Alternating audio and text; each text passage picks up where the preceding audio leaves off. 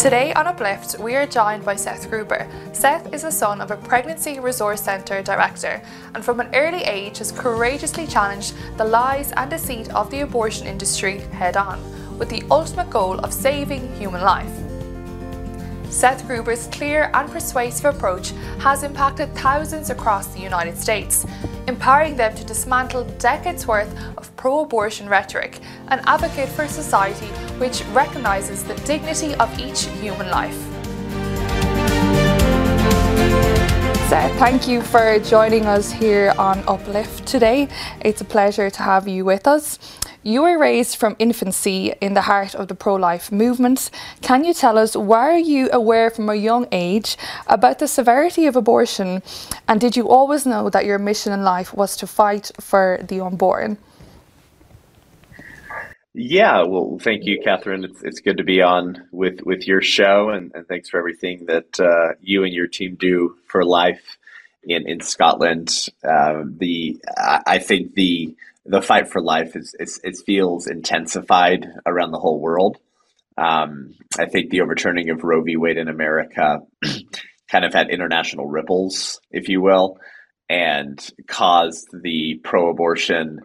I call them Moloch serviles and worshippers, but anyways, um, to to kind of start freaking out internationally, actually, um, just because of the the beacon right of hope and freedom that America still represents internationally, although it doesn't seem to represent that here anymore. But um, th- that's how people view the U.S. You know, so with the overturning of Roe v. Wade, I'm sure the fight for life has been intensified um, in Scotland as well, and, and we're grateful for what you guys do. Yeah, I, I mean, I've I've been a pro life activist since I was a fetus, and so my my mother was uh, the executive director of a pregnancy resource center um, in Southern California um, in Los Angeles County in the late 1980s and like the very first one or two years of the 90s. And so I was born in 91 and my mother was pregnant with me um, through all nine months of directing the Pregnancy Resource Center. And so she only stepped down when she gave birth to me. And then I had two younger sisters and she homeschooled us.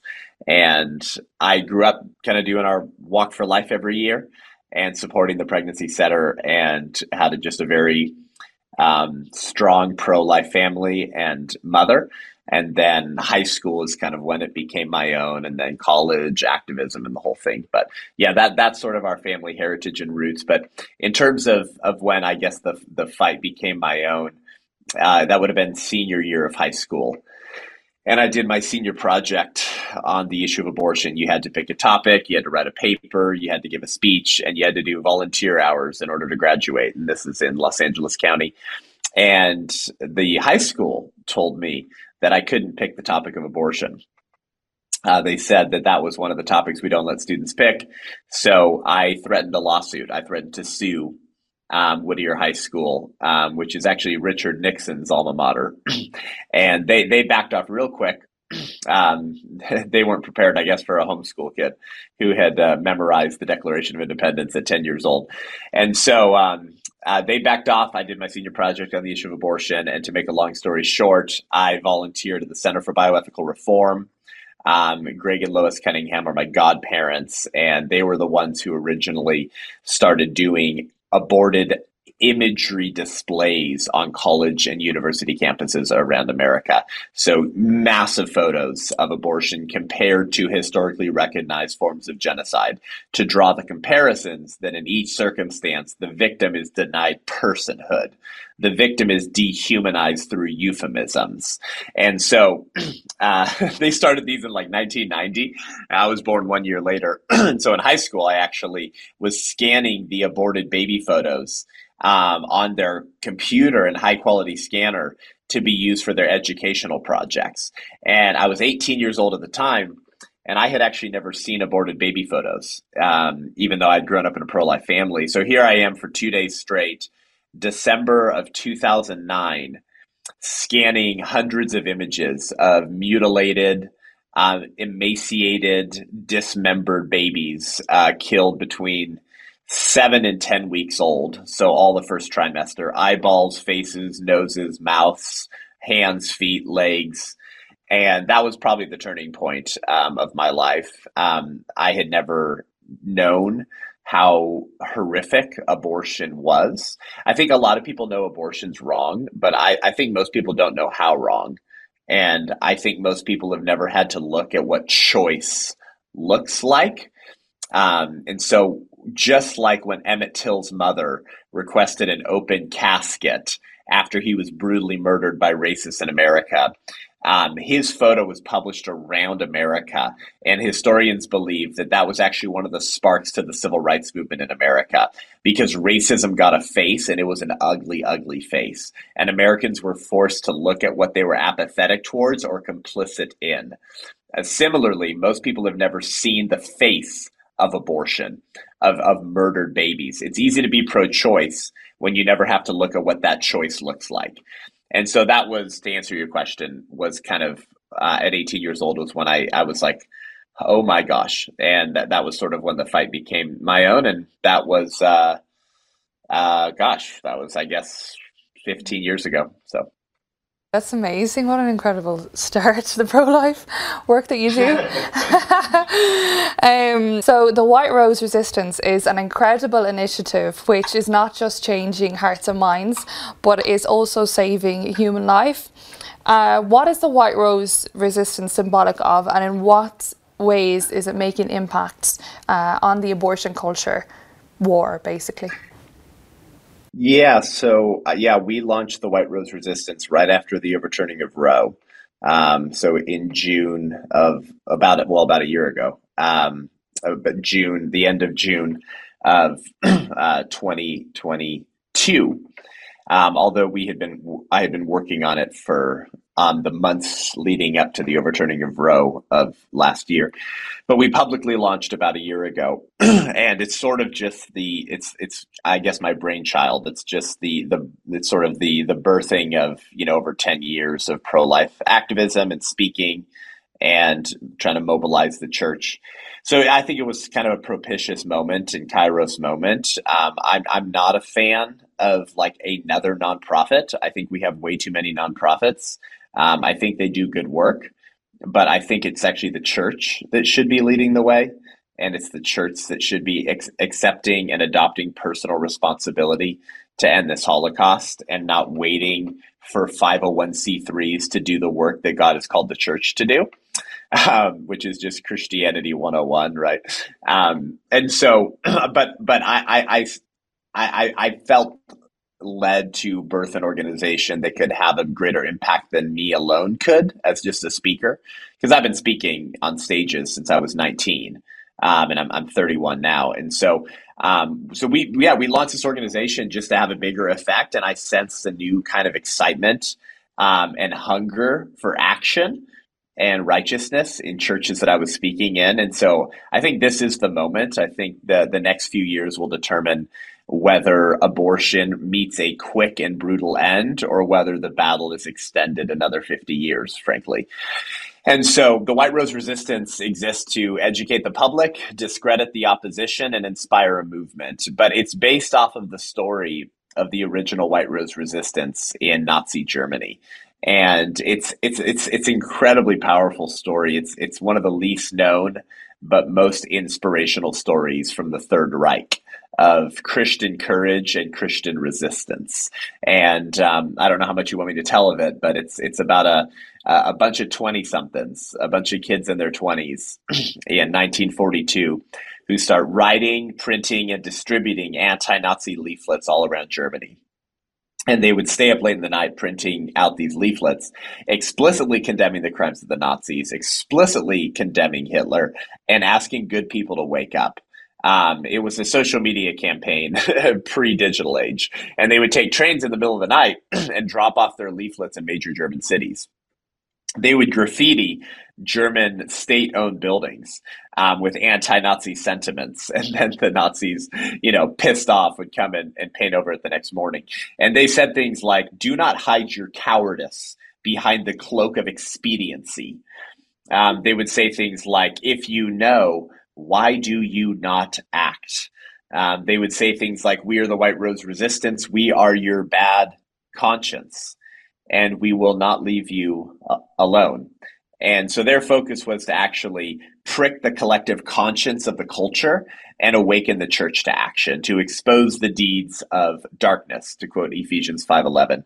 Um, they understood what Ronald Reagan uh, would later famously say, that evil is powerless when the good are unafraid. Um, but but the good people are typically very afraid and running around with their tail between their legs, lest they offend the spirit of the age and his acolytes and serviles.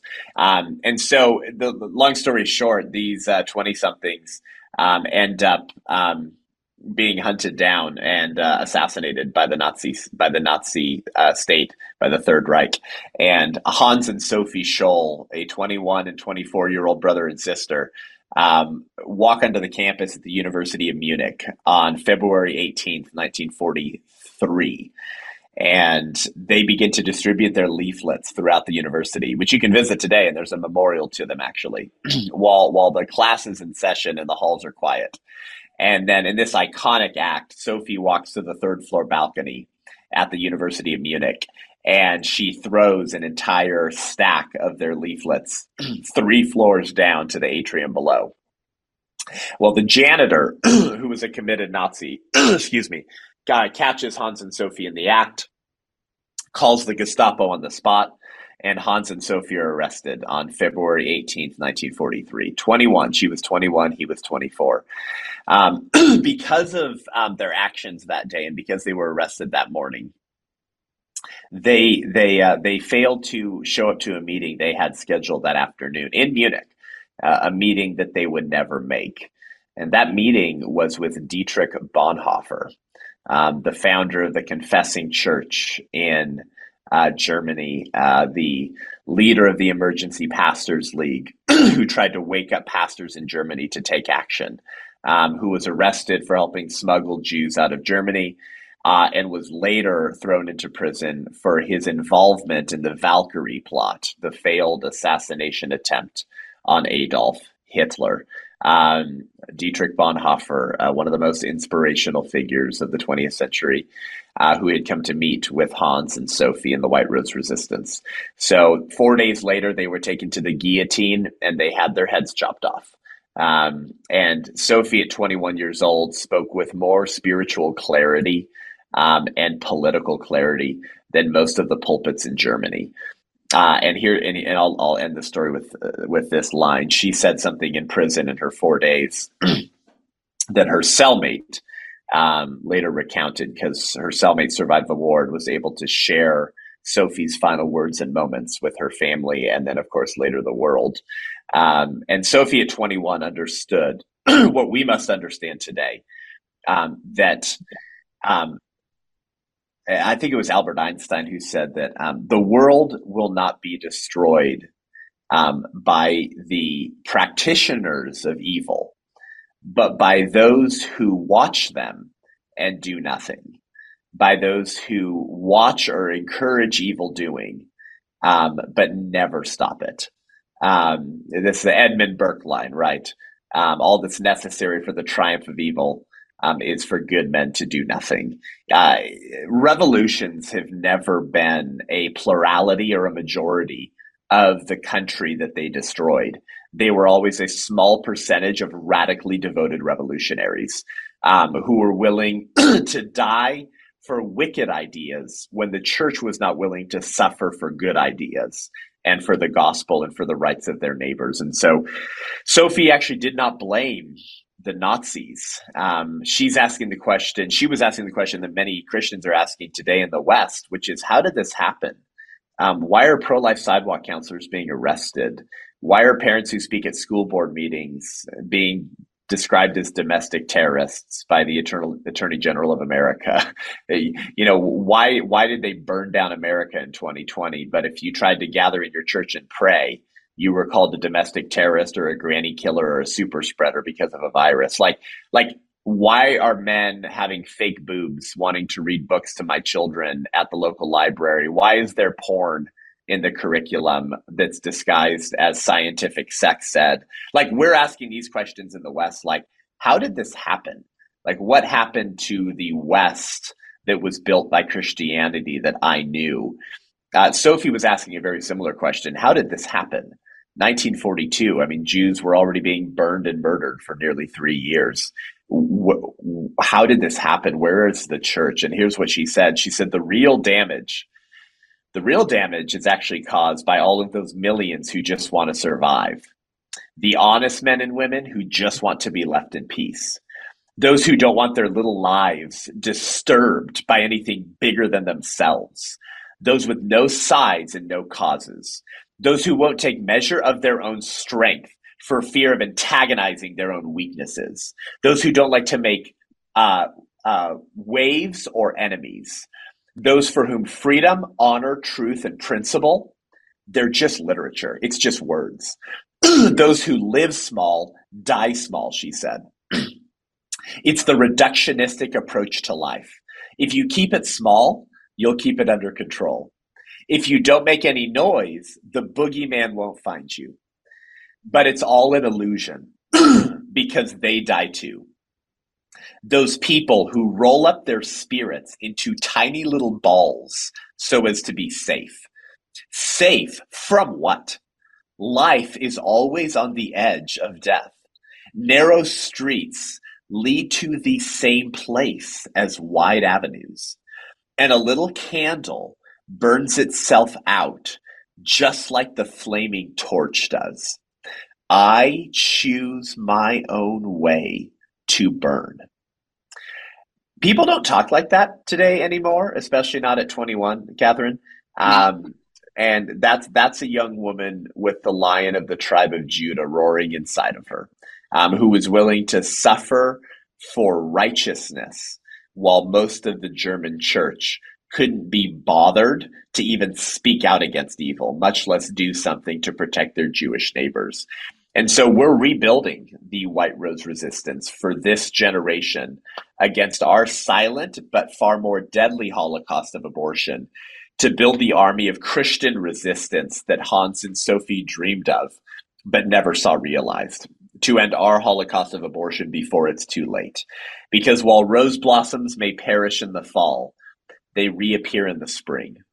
And while all of the members of the White Rose Resistance were found and executed, their sacrifice planted the good seeds of resistance in the hearts of millions whose actions will keep alive the legacy of the White Rose. And so we're building a movement and an organization that mobilizes and awakens the church to exercise spiritual responsibility to end abortion and to push back and resist the culture of death where they live and where God has called them to exercise dominion until he comes. So we do church tours, university tours. We're working on a documentary and film we're hiring to mobilize resistance and action of Christians in their localities where they live to push back against the spirit of Moloch, to raise up a next generation of activists and speakers um, to finally bring about an end to this Holocaust. And so that's that's who we are at the White Rose Resistance. That's what we're building, um, and we're, we're done um, playing nice. We're done pulling our punches.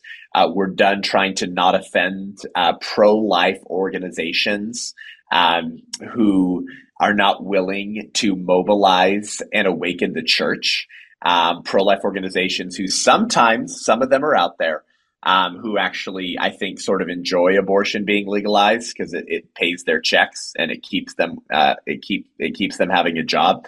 Um, we're we're done playing nice with evangelical leaders um, who talk about pure and undefiled religion and the gospel while children are murdered in their city where they preach and evangelize and can't be bothered to save those children.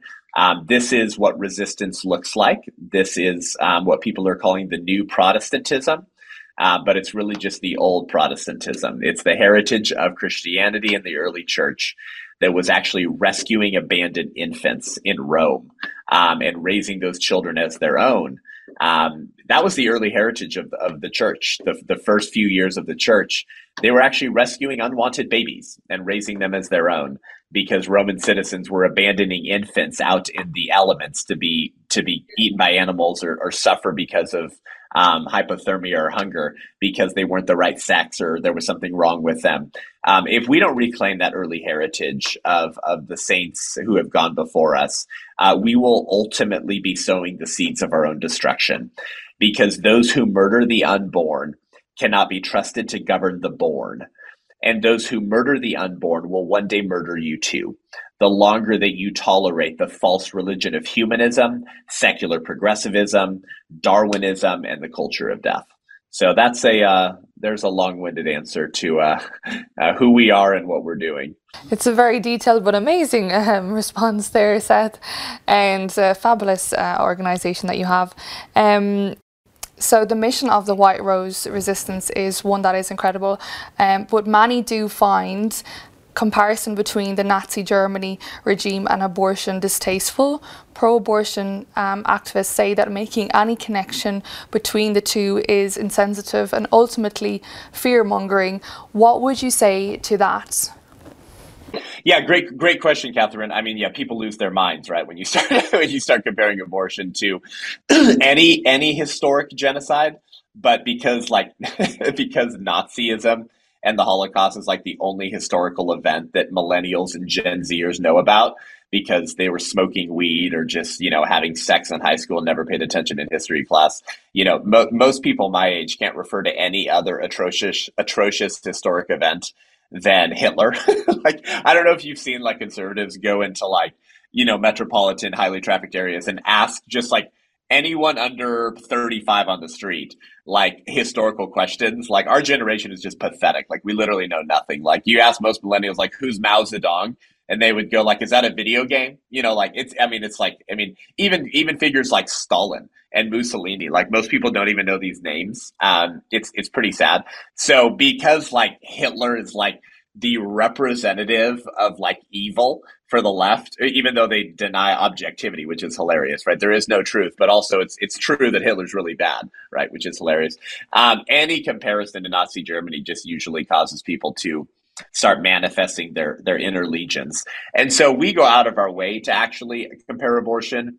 Um, to the Holocaust, because not only is it the same ideology, uh, right? Not only is it the same kind of evil, but the the relationships and ties between the eugenics movement in America and the Nazi Third Reich eugenics movement um, are well established and incredibly disturbing. and yet, most people don't know these links. Most people have not studied these things. Uh, I can give a couple examples of those, and I, and I will in just a second. But but the point I want to make is that is that when you deny that human beings have intrinsic dignity and value and worth, when you deny the sanctity of life and you say, well, Darwin, Darwin, survival of the fittest, you know, uh, we're just evolved animals. and so, therefore, like the animal kingdom, the strong will survive and the weak will die, right? It's a dog eat dog world. Some animals are at the top of the food chain, others aren't. If you're not the strongest, sucks for you. Survival of the fittest, right? I mean, if Darwin was right and we're just animals, then we will inevitably live, um, eat, and, uh, well, for lack of a better crass word, um, reproduce like animals. Um, we will indulge every animalistic appetite that we have. And in order to ensure that our species survives and that the fittest and the strongest survive, we must either kill the weak or stop the weak from having children. Now, if people listening to this think I'm some kook and they don't know what I'm talking about, it just means that they have not studied history whatsoever. The eugenics, which means good in birth, and so that means some people are not good in birth, right? So there's certain genes that are good and certain genes that are bad. and if you have bad genes, right, if especially if you're if you're physically disabled or if you have mental handicaps or oh god forbid you might be um, you, you might be a criminal or an alcoholic. You know, we should just sterilize you and not let you have children. I mean, this was happening all around the world. Okay. Like this is nothing new. This was happening in America. This was happening in Germany. This was happening in India. This is, this has happened all around the world where, where governments either to decrease population or because they wanted to create a master race like Hitler, um, chose which people to eliminate which people to sterilize to prevent them from having kids, and which people to incentivize to have children. Uh, and so when you detach human dignity from the fact that we're merely humans, when you deny that there's a creator, and so therefore human beings have value because their value comes from a all-knowing, all-loving, all-powerful deity and God who keeps your very heart beating, you deny that, man simply becomes God. And so there's there's now no more limiting principle to evil. Man can do whatever he wants. Uh, this is why some of the more famous atheists um, will will will actually credit Christianity correctly. So, by the way, um, for providing the human rights that we take for granted in the West. So, so most people who hate Christianity wouldn't want to live in in a in a country without Christianity. Uh, you know, whether whether you like or detest the idea of God or not is actually beside the point. That religion provided the religious and philosophical foundation for the political laws that have granted you the freedom of religion, the freedom of speech, the freedom of assembly, the freedom to bear arms, um, uh, laws that protect children and the family, laws that protect us against unjust oppression, laws that protect your very right to life. Um, Christianity built that um, that worldview, that that that that new um, that new way to view human beings, not as instrumentally good, but as intrinsically valuable. Prior to Christianity, uh, m- basically every society in the world practiced human sacrifice and killed their own citizens if, if it struck their fancy or if it granted them more political power. It was Christianity that came around and said, no, actually, human beings have a right to life and they have a dignity and value that is wrapped up simply in the fact that they're human beings, not because of what they can do or how they perform, but simply because of what they are human beings, image bearers of God. And so it has to be said for the leftist, kooky, pro abortion demon worshippers that we're contending against. You may hate the idea of God. You may hate Christianity and their, their obsession with fetuses and protecting unborn babies. But it was that religion that gave you the right to spout your crap and nonsense in the public square in the first place. Absent of Christianity, you would just be thrown into prison or gulags or killed for the kind of crass that you're pushing onto children and the family. So it's just it's just incredibly ironic, and that should always be said. But what once you detach Christianity, you can just do whatever the hell you want. This is why Francis Schaeffer, uh, one of the most incredible sort of um, theologians and cultural prophets of the 20th century, said that humanism is the placing of man at the center of all things and making him the measure of all things. In other words, I shall be as gods, to, to uh, quote the serpent in Genesis 3. That you shall be as gods. You can just live however the hell you want. And, and whatever makes you happy, do it. Right? What's the sexual revolution say? If it feels good, do it. Right? You're not accountable to anyone. You're not accountable to any sky god. You are your own god. Do whatever the hell you want. Well, that religion of humanism caused international chaos and bloodshed in the 20th century. Thanks to Margaret Sanger, Adolf Hitler, Benito Mussolini, uh, and let's Mao Zedong. Uh, more innocent blood was shed in the 20th century alone than in all of human history before 1900 combined. A lot of people don't know that. Um, more innocent blood was shed between the year 1900 and the year 2000 in 100 years than in all of human history before the 20th century combined. Um, that is a religion. It just ain't Christianity. It's the religion of humanism. It's the religion of self. It's the religion today we call secular progressivism. But but that movement was building prior to Hitler uh, and prior to Mussolini. Uh, in the early 1900s, you get a group of revolutionaries Um, in New York City, in particular, um, you get the Socialist Party in New York. You get the co-founder of the ACLU, Roger Baldwin, in New York. You get Margaret Sanger in New York in the early 1900s, who start to get radicalized. But Margaret Sanger becomes far more successful than any of her sort of political predecessors and their their revolutionary attempts to to usher in communism, socialism. And she is, of course, the founder of the American Birth Control League, later renamed Planned Parenthood. And the links between her organization and the eugenics movement she was a part of in America and Hitler and the Third Reich are well established and incredibly disturbing. For example, one of Margaret Sanger's board members was named Lothrop Stoddard. Lothrop Stoddard. And uh, Lothrop Stoddard was a, a high official of the Massachusetts KKK, the, the Ku Klux Klan. Uh, Lothrop Stoddard wrote a book called The Rising Tide of Color Against White World Supremacy. Uh, so yeah, he was afraid about black people uh, because he wanted a white world reigning supreme.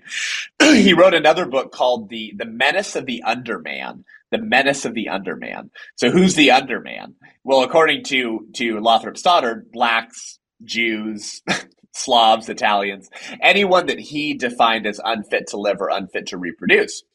Lothrop Stoddard, again, a board member of Planned Parenthood when it was founded, when it was founded Lothrop Stoddard then goes on a journalistic uh, speaking tour, interview tour in Nazi Germany in 1930, between 1938 and 1939. And he actually interviews uh, Hitler. Um, he interviews uh, Heinrich Himmler, um, who was the Nazi propagandist, in case you uh, your listeners don't remember that. Um, and he interviews other Nazi officials uh, like Fritz Sauckel and Robert Ley. Robert Ley was uh, held the highest rank attainable in in Nazi organizations. He was very close to Hitler. Um, and Robert Ley committed suicide while awaiting trial at, for the Nuremberg um, hearing. Um, so you've got a board member of Planned Parenthood going to Germany and meeting with Hitler meeting with Heinrich Himmler, meeting with Nazi Party officials, and I believe that that um, Lothrop Stoddard is the only American, or maybe one of two, to have actually sat down and interviewed Adolf Hitler.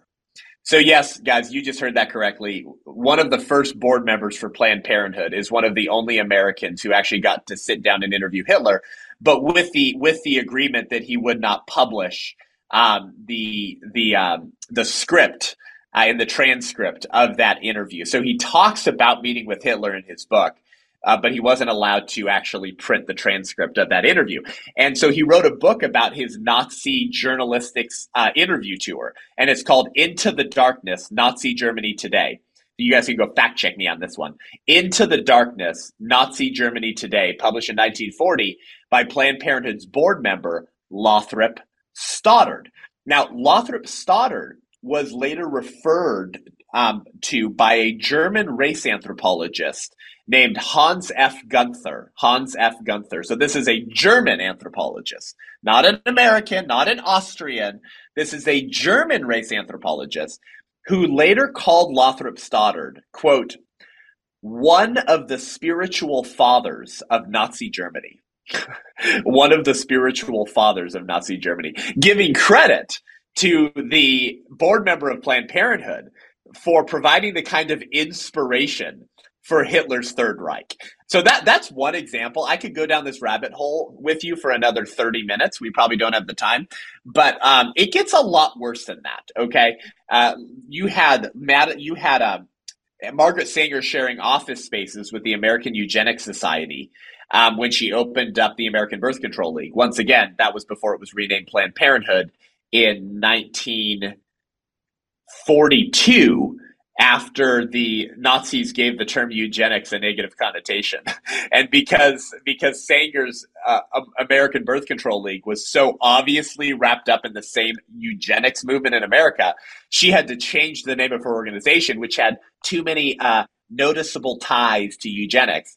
She changes the name to Planned Parenthood in 1942. What a convenient date you choose to rename your organization to deflect criticism of her involvement in the eugenics movement. And so um, her friend, who was leading the American Eugenics Society, with whom she was sharing office spaces with, was named Madison Grant. And Madison Grant wrote a book in 1916, um, the same year that Margaret Sanger opens up her first illegal birth control clinic in New York, her first illegal birth control clinic, to try to get people she didn't want reproducing to get on birth control so she could control the population and reproduction of, of, of classes that she thought were what she called human weeds and defective stocks that prevent the blossoming of the finest flowers of American civilization, end quote. That's to quote the founder of Planned Parenthood. Human weeds and defective stocks. Um, and so Madison Grant writes this book in 1916, um, and he is explicitly attacks Christianity um, for their their stupid views on the sanctity of human life. He said that the, that the sanctity of human life was what prevented the elimination of defective infants and the sterilization of such adults who are of themselves of no value to the community. He said the laws of nature um, require the obliteration of the unfit, and human life is only valuable when it is of use to the community, the community or race. Uh, his book, written in 1916, called "The Passing of the Great Race." Well, when Hitler was in jail uh, after his failed coup attempt in Munich, he was writing fan mail to Madison Grant and other American eugenicists. And Adolf Hitler called that book that I just quoted from, The Passing of the Great Race, he called that book his Bible. His Bible. And much of the writings of Madison Grant and the leaders of the American Eugenics Society, again, who were sharing office spaces with Margaret Sanger and her American Birth Control League, provided the very political inspiration for the kind of Nazi eugenic laws that would be on the books in the Third Reich in the next few years. So, those are just a couple little rabbit holes there and insights into why pro lifers actually make the comparisons that we do. Because in each case, the government had defined a certain class of human beings as unfit to live, as undesirables, or to quote the Nazis, Lebensunwertensleben, which meant life unworthy of life. Life unworthy of life. Well, the, the way that American eugenicists today have rephrased that term is unwanted unwanted pregnancies, unwanted babies. But if you can kill born people for failing to meet certain criteria or litmus tests for personhood, then why can't you kill the unborn? Why can't you kill the elderly? There, there's no limiting principle to humanism and eugenics. It's always been an attempt to make man as God and to define certain classes as human beings as unfit to live and undeserving of life itself. Because if we can do that, then there's no end to our political project. And maybe that was always kind of the point. Mm, interesting. Uh, thanks for that, Seth. Um, there's a lot of food for thought there, but I can't say I'm surprised.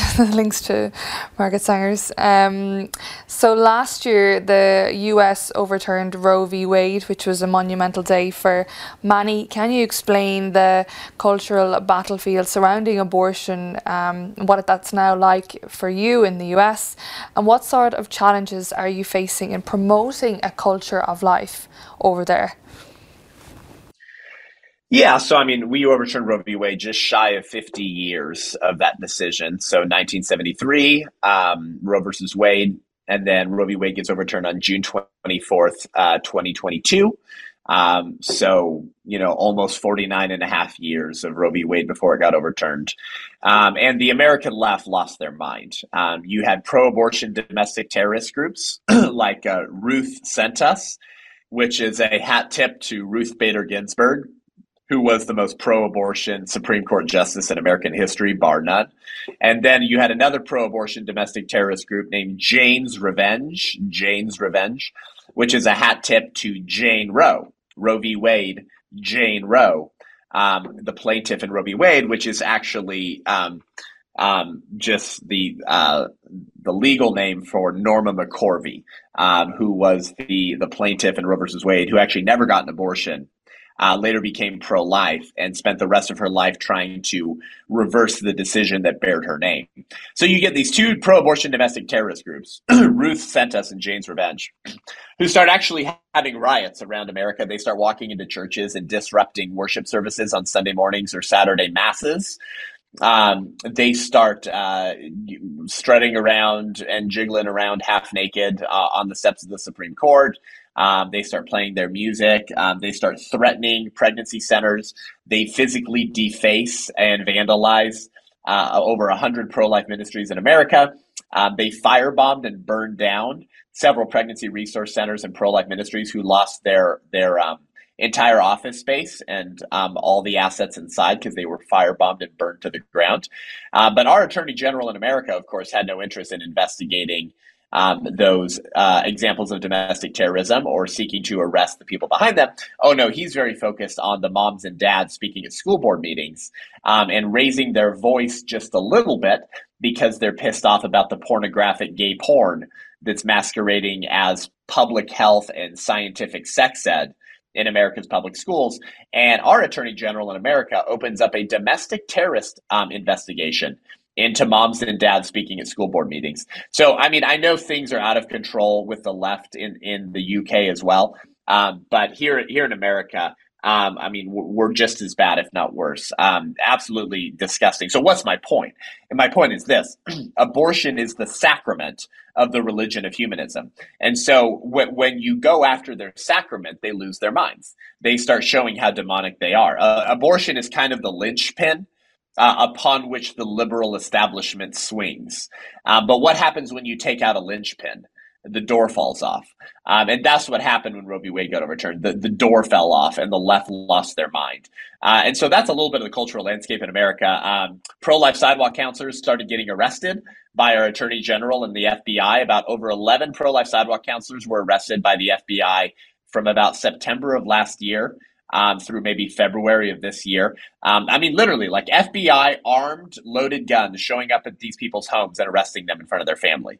Most of them got returned home the same day or the next day because it was just our federal government um, flexing their tentacles to send a message to the post Roe v. Wade pro life movement that you better remember your place, you domestic terrorist pro lifers. You better not pose a threat to our political regime. Um, I mean, the madness here is absolutely insane. You can burn down the country in 2020, burn down major American cities because of St. George Floyd or systemic racism or racism or some some nonsense, and none of those people were arrested or thrown into a DC jail. But if you spoke at a school board meeting or you were trying to save babies outside an abortion center, then the federal government was showing up unannounced at your house and arresting you in front of your children. Um, why? Why? Why? Because abortion is the sacrament of the religion of humanism. That's why. Um, this is why Peter Kreeft, the Catholic philosopher, put it succinctly when he said that abortion is the demonic parody of the Eucharist. That's why it uses the same holy, holy words. This is my body, but with the opposite blasphemous meaning. So Christ says, This is my body broken for you, take and eat in remembrance of me. Not ironically, the humanist revolutionaries that worship Satan say, No, this is my body, my choice. And I'll kill whatever's inside of my body because the serpent told me I'm going to be like a god.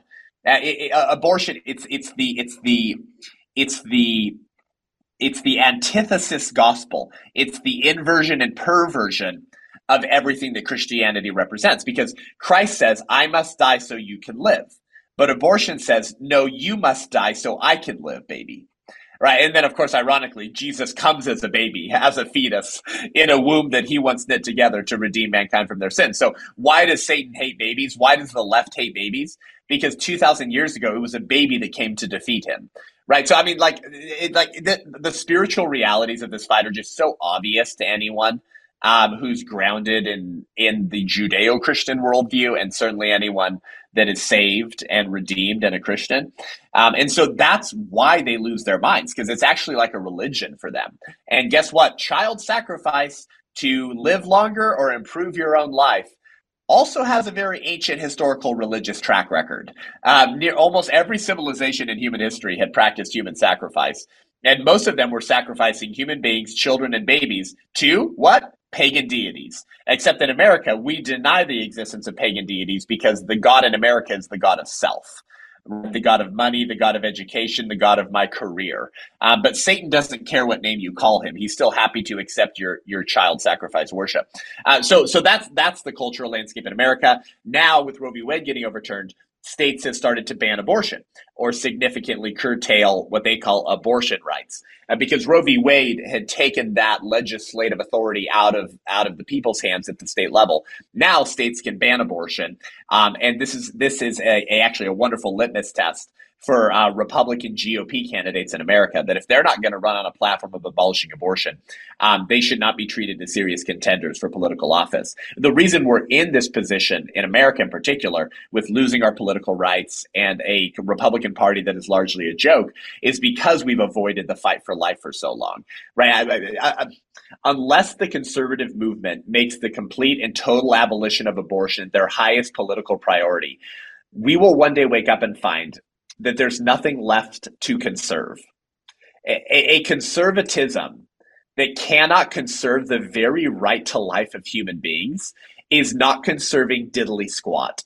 And any temporarily won victories will just will be just that temporarily won victories that will later lose again because we're not dealing with the core issue. The core issue being do human beings matter? Do human beings have a right to life? Are human beings even valuable? are we more valuable than animals? And if we are, should we protect all human beings or only some human beings? Um, and unless we protect all human beings, we are forfeiting all of our other rights we've taken for granted. The, the right to life is the fundamental right. It's it's the right from which all other rights flow. And because we've tolerated child sacrifice through abortion for so long, we're experiencing the deterioration of all of our, our, all of our other rights as well. Because those who murder the unborn cannot be trusted to govern the born. If you can't get the right to life right, you won't get any other rights right, right? So um, that's the future of the pro-life movement, and and really what should be the conservative movement um, in America. And our organization is focused on mobilizing the church and Christians to take action and stop waiting for politicians to do the work that God has called the church to do. Yes, the church has to be involved in politics, um, but we should also be treating this as the Holocaust that it is and saving these children outside of the doors of death called abortion centers, where today our administration arrests pro life sidewalk counselors who try to contend for the rights of those children. Um, and if, if they're going to come for pro lifers who are simply exercising their right to free their right to free speech and their First Amendment rights in America, they'll come for anyone who poses a threat to the political regime in America. Yeah, I think people are seeing that, and in the UK, the pro-life movement is advancing, but we still have extremely, you know, lax pro-abortion legislation. And just recently, there, a couple months ago, uh, Parliament voted to criminalise silent prayer in the privacy of your own mind near abortion clinics. What is your reaction to that? I'm sure you've seen Isabel Vaughan Spruce, who had been um, arrested for that. And why do you think pro abortion activists are so desperate to shut down and censor any pro life person in our society? Yeah, well, I mean, because it was an alternative religion. I mean, I, I saw that clip. Um, I saw the woman who was who was uh, arrested or threatened with arrest for for silently praying as she stood outside an abortion center, and and people were sending it to me, and we thought it was fake news. We thought it was maybe just like. Uh, uh, you know, a fake story or something because it seemed so beyond the pale. It seemed like so ludicrous. But I mean, that's just leftism today, right? The American left is ludicrous. They are living in la la land. Um, they have lost their freaking minds.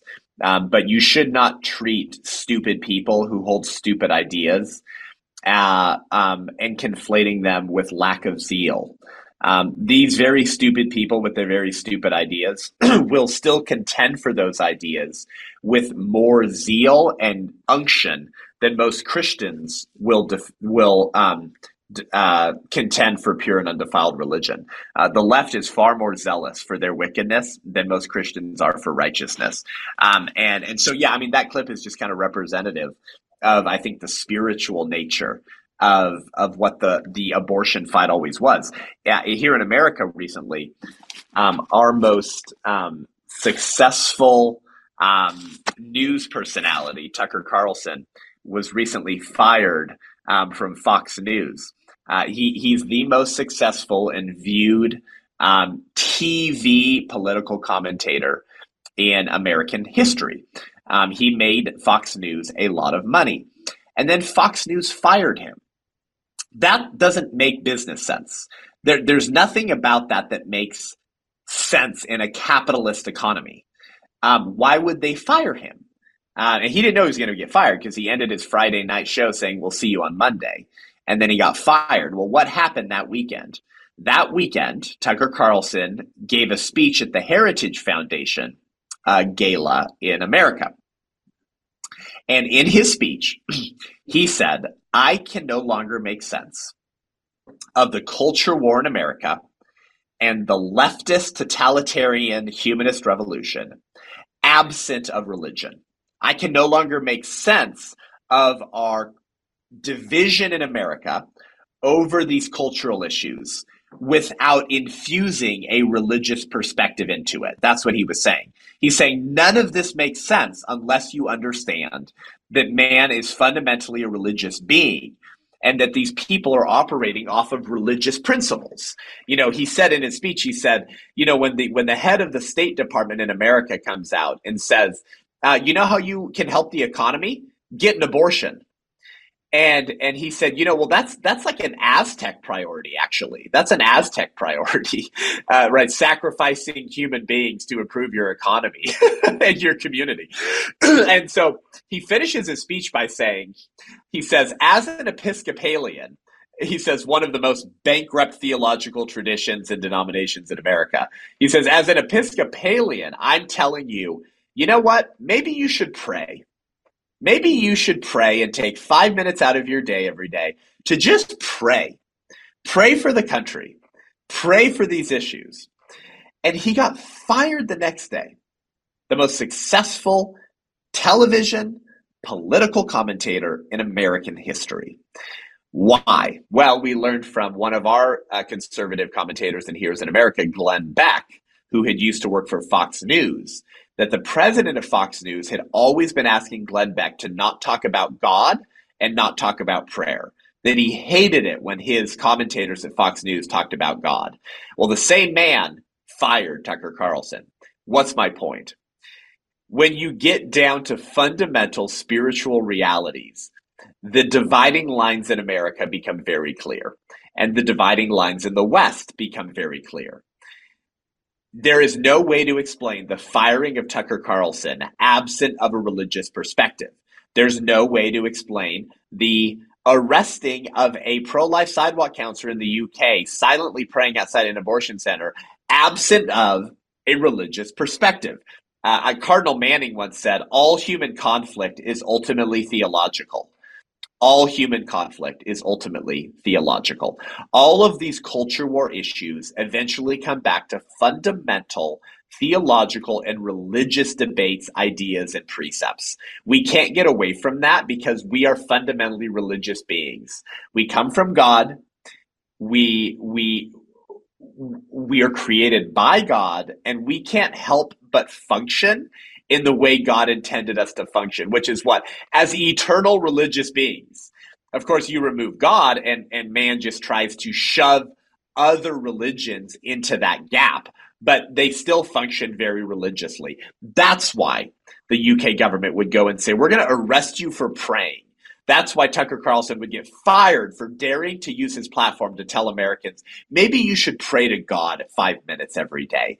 Because when politicians, well, I guess we'll put it this way nothing causes politicians more fear than if the people they govern know that there's a God and their politician is not him.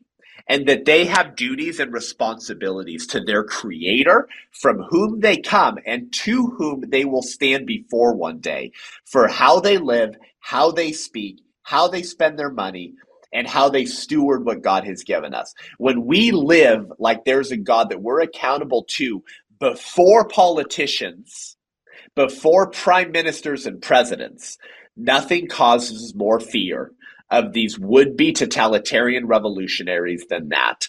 All human conflict is ultimately theological. And until we recognize that and live in the light of that, I'm not sure the church in the West ever will wake up and usher in a new revival until we return to those things that we used to know.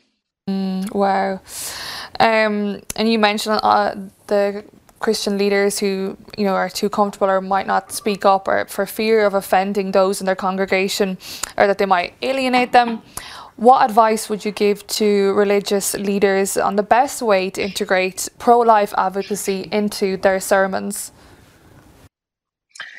And just preach the Bible. I mean, for goodness sakes, I mean, the Bible says that uh, the Bible's given us all we need for life and godliness. Uh, I have no patience and I have no um, compassion. I have no compassion, no empathy, and no patience with pastors who say that they're not political and that they don't preach on abortion because that's a political issue and they just preach the gospel. Yeah, well, you know what God had to say to his people when they were practicing child sacrifice? He says, um, Yeah, so I'm going to cut you off from among the people um, you and any of you who follow after those people in whoring themselves after Molech.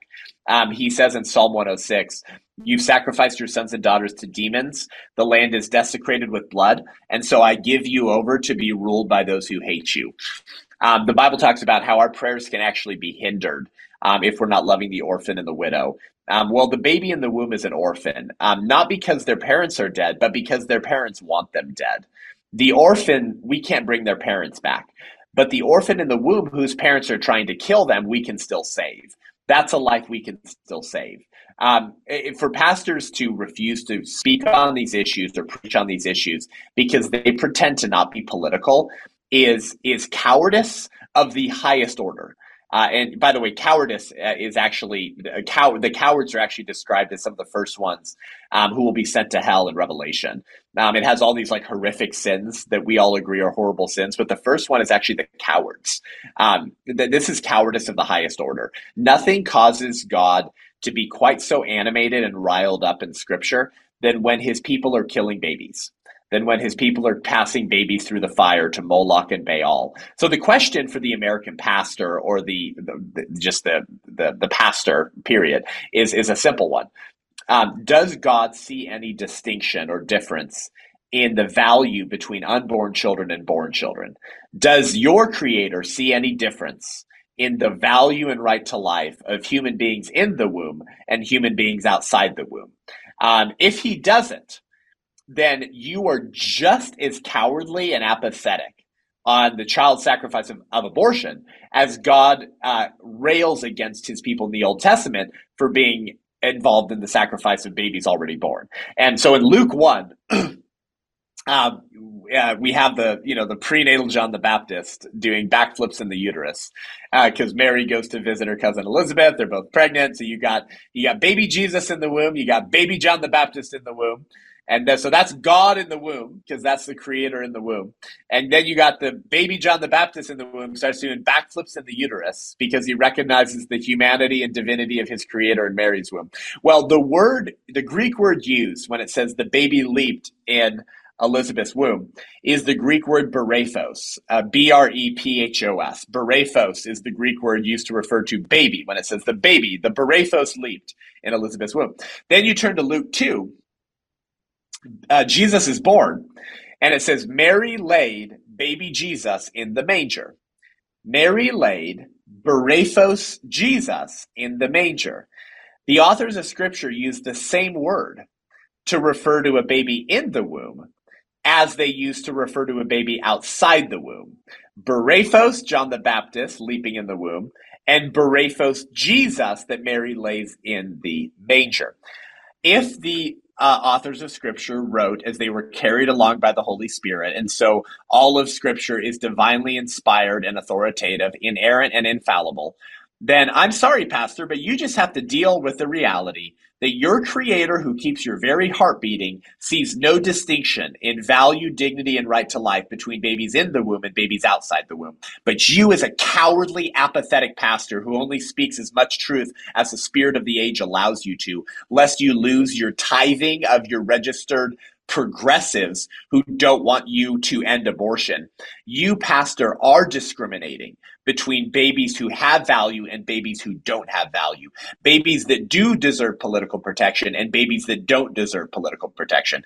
Every pastor who says they don't preach against abortion because they're not political, because they just preach the gospel, would all tell you that if Scotland started murdering two year olds, they would be outside of every center that kills two year olds trying to rescue those two year olds. Every pastor who doesn't preach against abortion would tell you that if they were killing six month old babies, he would be mobilizing his congregation to try to go rescue those six month old babies. But he's never lifted a finger to stop the killing of babies in the womb. In the very location that his Savior entered human history in to redeem mankind from their sins. Jesus takes on fetal flesh and identifies with you from your most vulnerable stage, the prenatal stage. If that doesn't tell you what God thinks about life in the womb, I got nothing else for you, Christian. I got nothing else for you, Pastor. Your Savior, who breathed out the freaking Milky Way, chose to become a fetus in a womb to redeem you and give us new life.